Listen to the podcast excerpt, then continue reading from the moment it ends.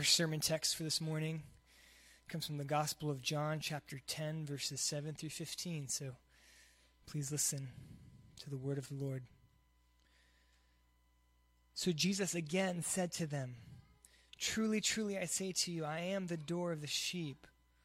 All who came before me are thieves and robbers, but the sheep did not listen to them. I am the door, and if anyone enters by me, he will be saved and will go in and out and find pasture. The thief comes only to steal and to kill and destroy. I came that they may have life and have it abundantly. I am the good shepherd. The good shepherd lays down his life for the sheep. He who is a hired hand and not a shepherd, who does not own the sheep, sees the wolf coming and he leaves the sheep and flees, and the wolf snatches them and scatters them. He flees because he is a hired hand and cares nothing for the sheep. I am the good shepherd. I know my own, and my own know me, just as the Father knows me, and I know the Father, and I lay down my life for the sheep. This is the word of the Lord.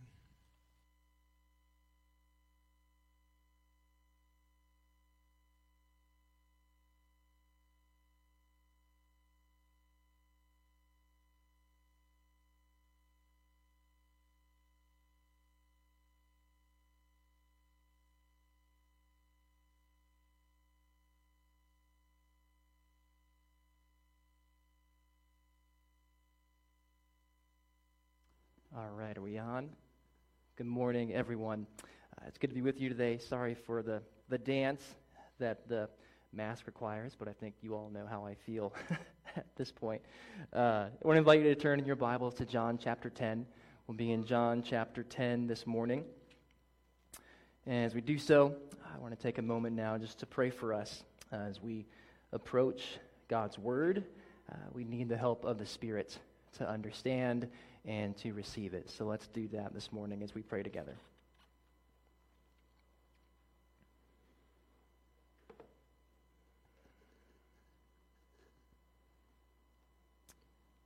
Our Heavenly Father, we are here today because you have spoken to us.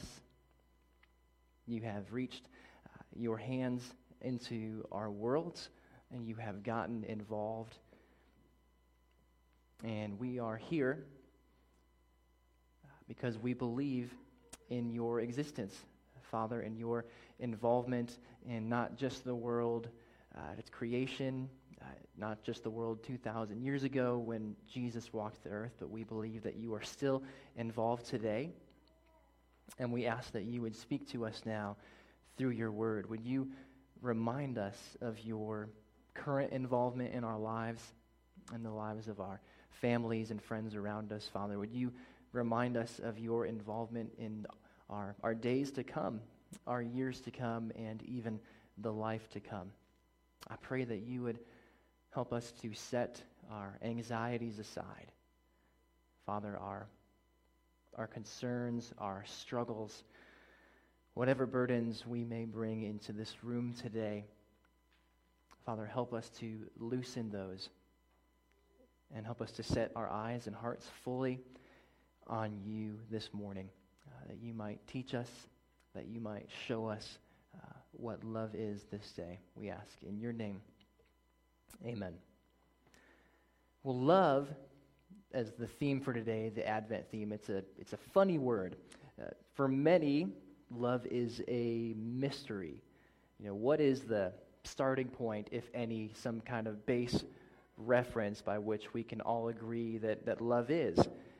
Can we say that someone is loving even when they're clearly unloving in other ways? Or maybe they are loving towards us, but they are unloving towards other people.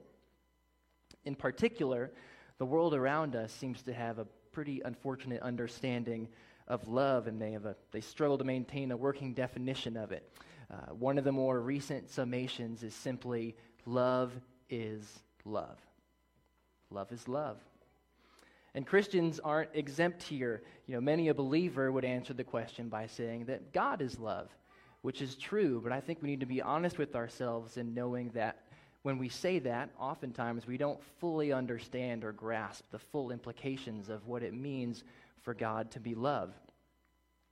You know, we as, as people have this unfortunate tendency to project ourselves onto those around us, onto the, the world around us. You know, we mistakenly assume that uh, our friends and family obviously can tell when we're not doing well. You know, if we're having a tough day, of course, my spouse can tell. Hopefully, they can tell. But they can't always tell. Uh, or we assume that if we're being treated poorly, the people around us can clearly see it. Or maybe, you know, if you're doing well, you assume those around you are also doing well. You know, you might love your job, but you can't understand why on earth your coworker might despise the same job. You know, why is it that you love it and they don't? Even when we make a meaningful connection with someone new that we meet, we often assume they share the same values of us. Like we get along with them, so they must think like us. They must share the same priorities, concerns, perhaps even the same political beliefs. And yet, time and time again, this is not the case. But we still continue this, this false projection. Uh, my point is, is simply this we often falsely associate God with love by comparing and contrasting Him to what we know of ourselves. Because God is so beyond our, our natural comprehension. When someone says God is love, we take our understanding, our, our comprehension, our, our experience of love from over here, and we, we paint a picture. We say, Well, I felt love in this way, or it's natural for me to express love in this way. And we paint that picture, and then we go to God and we say, Okay, picture of my understanding of love, boom, put it on God. So God now is really what my own understanding of love is. Or put another way, God becomes our love, becomes your love. Which means when, when we achieve our best love, or when someone else expresses their best love to us that we agree with, that must be godlike love. However, this morning, I want to talk about in specific how God has displayed a specific love to us, and how, in contrast to what I said about us painting our own picture of that love, this love that God has displayed should fuel our understanding of what love truly is. So, God's definition of love should fuel our, our painting, our picture of love in our own lives. So we've got two parts to our time together today. First, if you're taking notes, we'll look at the love of Jesus as our shepherd. And second, we will look at the love of God in his faithfulness.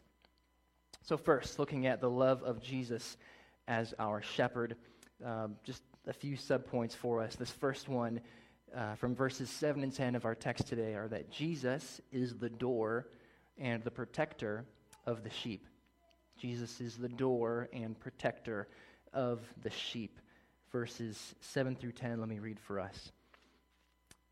So Jesus again said to them, Truly, truly I say to you that I am the door of the sheep.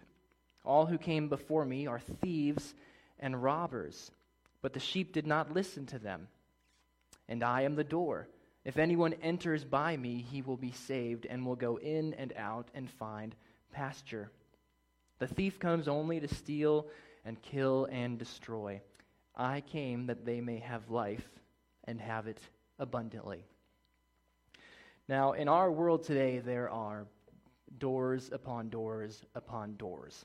Uh, in our homes, we have front doors, we have bedroom doors, we have closet doors, we have pantry doors, we have car doors, on and on it goes. Much of our lives is simply going from one door to the next, if you think about just your, your daily routine. But in ancient times, there were far fewer doors.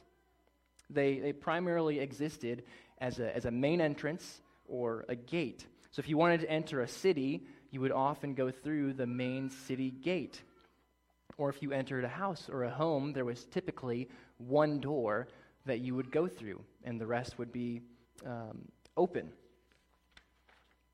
And you weren't thinking about the multiplicity of doors available to you. What could be behind this door? No, there was just a few at any given time. Rather, you considered the significance of what that one specific door or entrance was. And so, for Jesus here to say that he is the door of the sheep is to say that the way to the sheep and the way the sheep enter is, is through him. And so these doors were not only signifying entrance, but they also signified, especially in this case, uh, protection. The door was by which the sheep are protected, and Jesus, again, is the door by which the sheep come in and are kept safe and find open pasture. And this idea, many of you are probably thinking of it now, is also um, reverberated in Psalms chapter 23. Uh, many of you can probably recite it from memory as I read it briefly. Psalm chapter 23 says, The Lord is my shepherd. I shall not want. He makes me lie down in green pastures. He leads me beside still waters. He restores my soul. He leads me in paths of righteousness for his name's sake. Even though I walk through the valley of the shadow of death, I will fear no evil, for you are with me. Your rod and your staff, they comfort me. And you prepare a table before me in the presence of my enemies. You anoint my head with oil. My cup overflows. Surely goodness and mercy shall follow me all the days of my life, and I shall dwell in the house of the Lord forever. This picture of pasture that we see in John 10 and also in Psalm chapter 23 is a pasture that Jesus brings us to. The rest that we see in these passages is that which Jesus provides. And the picture of peace and goodness is only made possible by the presence of Jesus in that pasture. Without him, there's no pasture, there's no rest, no safety, and no comfort. In contrast, here we see the thieves and the robbers who come to steal, kill, and destroy. They're seeking simply their own gain, not caring anything about the sheep. And ultimately, the sheep would be destroyed by the thieves and robbers. And people often voluntarily follow the thieves and robbers, which we could contrast compared to the, the wicked of the world, for the same promises we see in our text. The world is also offering happiness, rest, and peace. Friends, the world is not offering anything other than what Jesus offers, but they are offering less than what Jesus offers.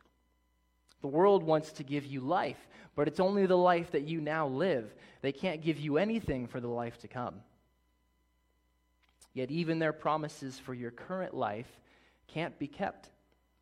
The promises of a, of a worldly society cannot truly offer heaven on earth, no matter how hard they try.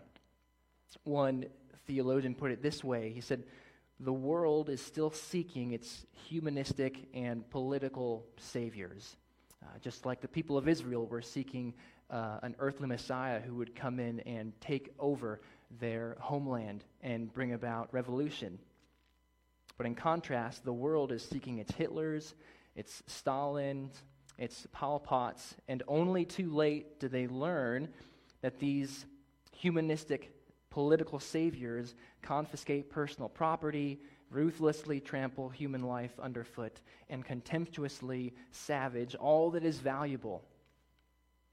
In John 10, we see here that Jesus is right. It is not the doctrine of heaven that is a myth, but it is the world's dream of utopia on earth. So, in contrast to the way of the world, Jesus is the way that brings us to God and to our pasture today.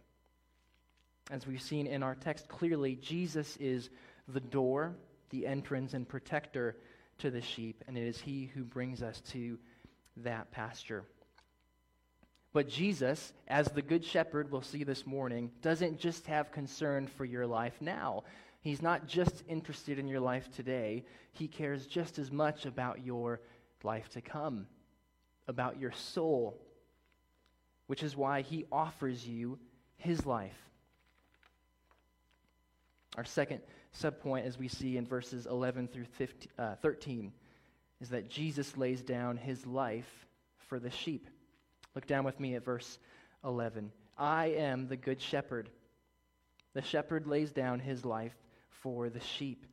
He who is a hired hand and not a shepherd, who does not own the sheep, sees the wolf coming and leaves the sheep and flees, and the wolf snatches them and scatters them.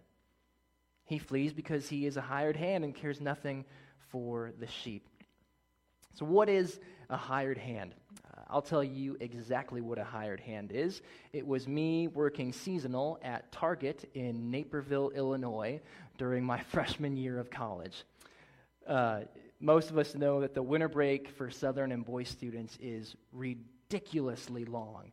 But if you're a student, you love it. It's the best thing. Um, but I came home from my first semester of college down here, back up to the Chicagoland area, and my dad insisted that I get a job. I was going to be home for two months, and I needed to make some money. So uh, I went out and got a job at the local Target, and honestly, I have never cared less about a job in my life. It was awful. And that's saying something because I had already been a janitor for three years prior to that. Uh, I hated every moment of that job. I think especially because I knew it wasn't going to last. Like it was just going to be six, seven weeks at most. And then after that, I'll be back down to Louisville to go to school. And I'm pretty sure, honestly, I think I worked Thanksgiving until Christmas and then didn't come back after that and said, I'm going to enjoy my January here. Uh, I didn't want to be there. I didn't want to improve anything. I didn't really want to help anyone. I was only there because my dad insisted, and there would be wrath to pay if I was not at Target. A true hired hand. Uh, similarly, here in our passage, the hired hand is ready for a way out before it even presents itself. They are geared and looking. As soon as it comes, they will jump on it. There's not going to be an, an internal dialogue of, oh, if I see a threat or something coming, you know, should I do this? Should I do that? No, they've got one strategy, and that's when the going gets tough, they are going to get going. And it's not that they don't care, they care quite deeply. But the problem is they care only for themselves quite deeply. They have no cares for the sheep of the pasture. And then there's the sheep. You know, pastors oftentimes talk a lot about sheep during this time of year. Uh, I think we all know they're slow, they're stubborn, even to the point of just stupidity and frustration. Uh, if you've seen the popular movie Babe, then you know exactly what I'm talking about. Uh, if not, you should go watch it. Great movie. But what about shepherds? I think many people think of shepherds as lowly, gentle, friendly, calm people. Uh, but shepherding was pretty tough work. Uh, there was no glamour, there was no glory to be had for the shepherd. Uh, more likely, it was something that would appear on the show Dirty Jobs with Mike Rowe. Uh, shepherding would be up there. It was pretty rough, uh, no glamour to go along with it. It was incredibly exhausting, both physically and mentally, and again, little reward, and sometimes a very dangerous job.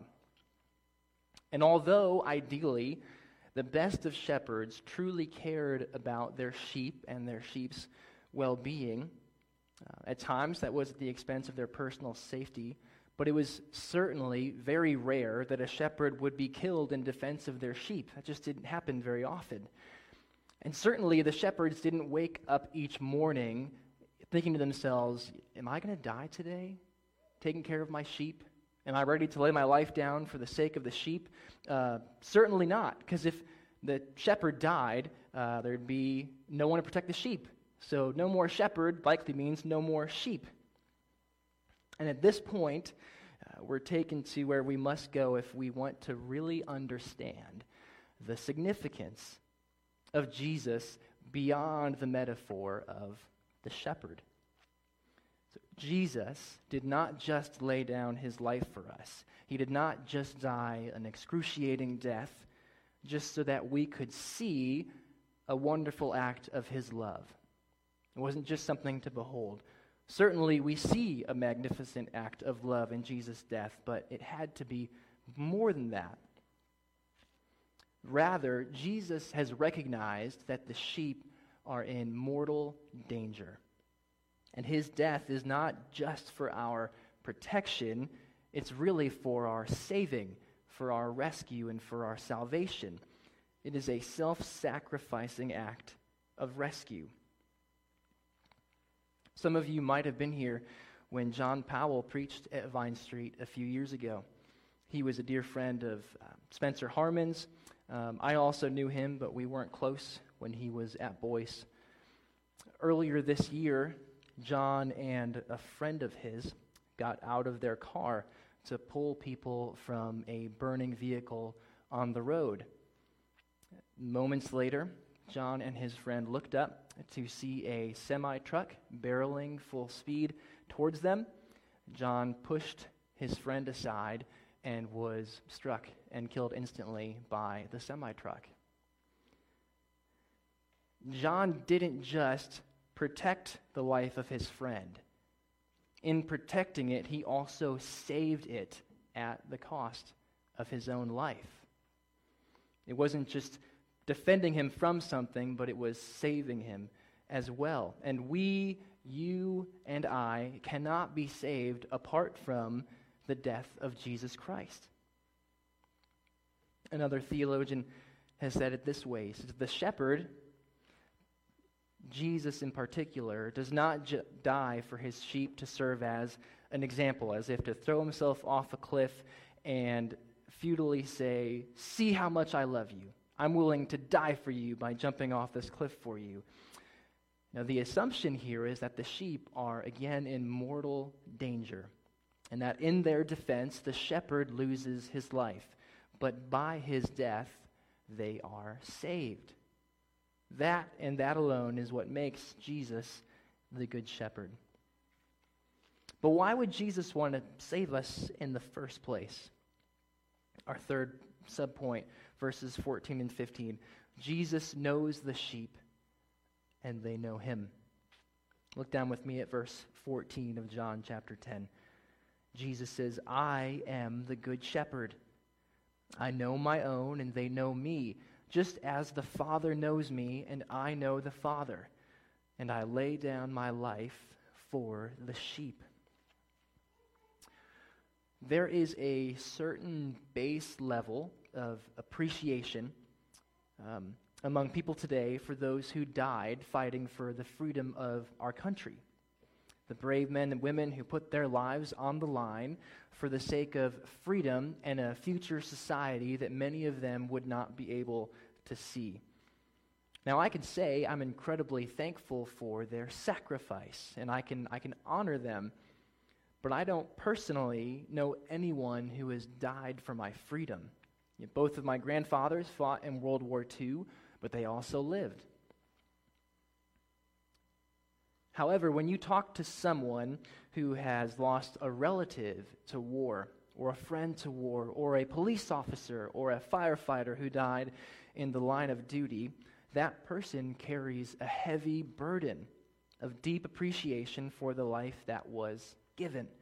And that is because that person knew and was known by the one who gave their life. There was a relational connection, a significant connection, and that is the gospel. That God did not descend to earth just to pay our ransom and to, to call it even as if to say, hey, it's all good, no worries, no sweat off my back. Jesus died, you're all fine. And he didn't bring heaven to us just to simply say, you know, feel free, make yourself at home, as if we could be guests in the house of God. He came to call us as sons and daughters and as family, to know us and be known by us, that we could run to the stage or to the throne like Judah runs to the stage. In Christ's death, he knew Sean, he knew Roy, he knew the Bettys, he knew you. That's what led him to the cross. And he knows you now. And Jesus doesn't just invite us to know him, but he invites us to know him as he knows the Father.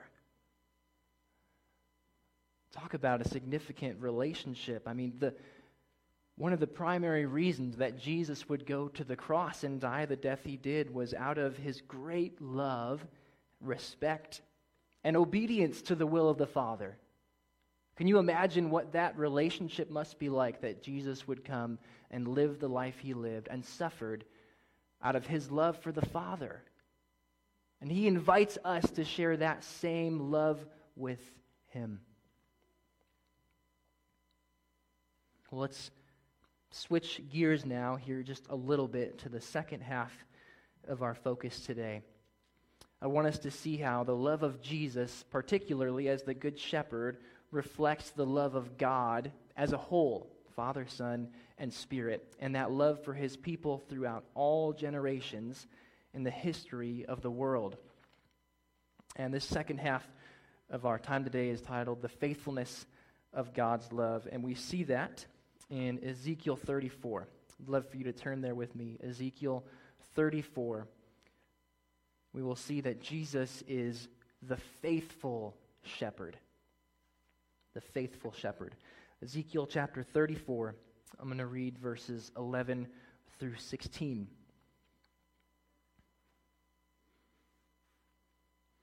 For thus says the Lord God Behold, I, I myself, will search out my sheep, and I will seek them out, as a shepherd seeks out his flock when he is among his sheep that have been scattered so will I seek out my sheep. And I will rescue them from all places where they have been scattered on a day of clouds and thick darkness.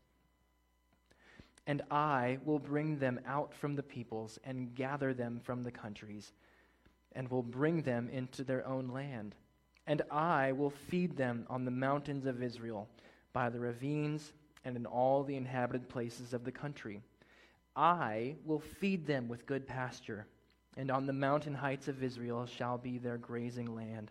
There they shall lie down in good grazing land, and on rich pasture they shall feed on the mountains of Israel. I myself will be the shepherd of my sheep, and I make myself. I will make them lie down, declares the Lord God.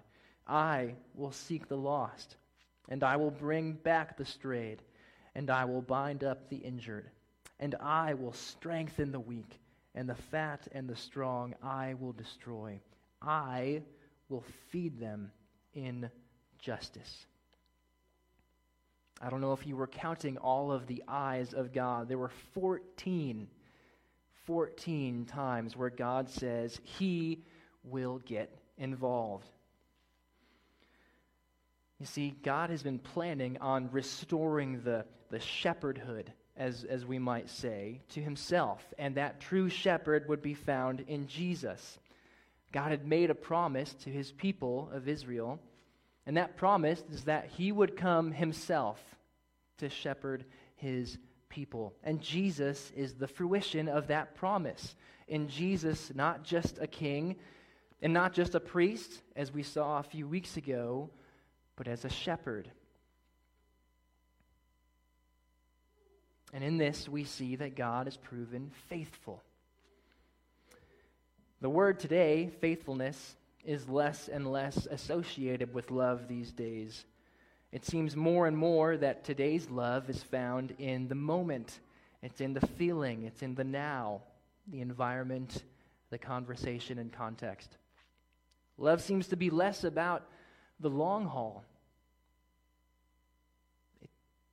It's really right now or nothing. And yet, God shows us that true love is proven over time. It continues over the years and does not waver. It is a faithful love that we have been loved with. And God promised to reach in and get his hands dirty no more middlemen, no more patriarchs, no more priests, no more prophets. It was time for God to get involved. God Himself will seek out His sheep. God Himself will rescue them. God Himself will feed them and cause them to lie down, to have rest. And God Himself will be their shepherd, binding up the injured, strengthening the weak, protecting from the thief and robber. Now, up until this point, uh, this morning, everything I've talked about from these various texts has, has presupposed something rather significant. And if you miss this, this final point, uh, nothing I've said so far really means anything. So please listen carefully. This last subpoint is that you desperately need a shepherd. You desperately need a shepherd. Let me read for us from Isaiah 53, verse 6. All we, like sheep, have gone astray. We have turned everyone to his own way. As you're listening now to my voice, you have either at one time been astray or are now astray. Being astray is just another way to say that you're lost.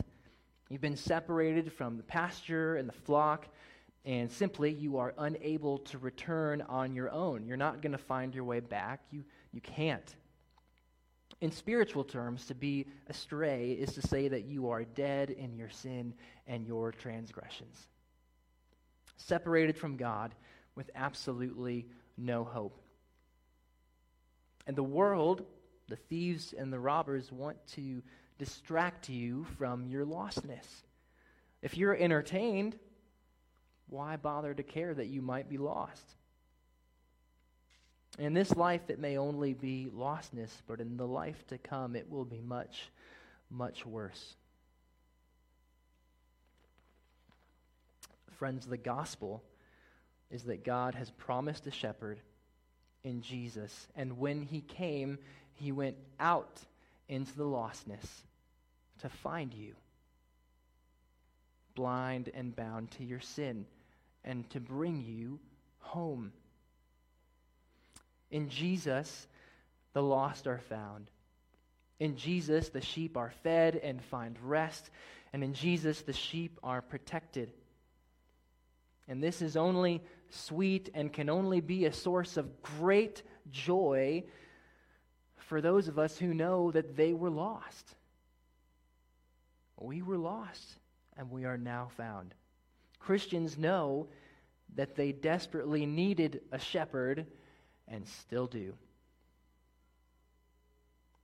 If you have not come to understand your need for a shepherd, for a savior, please give serious thought to the weight of your sin and your lostness before a holy God who is even now searching you out. Do not press the kindness of the Lord any further. The time for repentance is today. And for the rest of us, is there a, a sin that you have clung to in this COVID season? Something you've tried to bring into the pasture, as it were, thinking you could keep it secret or hidden. Perhaps you've neglected opportunities to reach out to a friend or to a family member using distancing guidelines as an excuse not to care for those within your vicinity. Maybe your job has gone remote and you have slacked off in light of loosened accountability from your superiors. Have you openly criticized friends, family, churches, or those who simply have different opinions on the pandemic, on social distancing, on voting? Or have you put the spiritual well being of you and even your family on the back burner now that your church offers online services? Friends, these days are a call to spiritual arms, not a call to spiritual apathy. Lay your burdens on Jesus. Lean on your brothers and your sisters. Receive the grace of Jesus each day, for the shepherd is with us. As we've seen, the Bible is not just filled with stories about sheep, there's a lot in there about shepherds too. What did David, the greatest king of Israel, do before the throne? He was a shepherd boy. Abraham, Jacob, shepherds. Moses, who wrote the first five books of the Bible and was one of the greatest leaders for the people of Israel, after growing up a prince of Egypt, after killing the Egyptian, fled into the wilderness and became a shepherd. And when Jesus finally makes his physical appearance in the flesh as a baby boy, who receives the grandest announcement? Some shepherds out in their fields at night. The good shepherd, the shepherd of all shepherds, was proclaimed by the angels to shepherds. Luke chapter 2, verse 8. And in the same region, there were shepherds out in the field, keeping watch over their flock by night. And an angel of the Lord appeared to them, and the glory of the Lord shone around them, and they were filled with great fear. And the angel said to them, Fear not, for behold, I bring you good news of great joy that will be for all the people. For unto you is born this day in the city of David a Savior, who is Christ the Lord. And this will be a sign for you. You will find a baby wrapped in swaddling cloths and lying in a manger. And suddenly there was with the angel a multitude of heavenly hosts praising God and saying, Glory to God in the highest, and on earth peace among those with whom he is pleased. Friends, this Christmas, may the shepherds in the Christmas story point us to the Good Shepherd in Jesus Christ. Let's pray.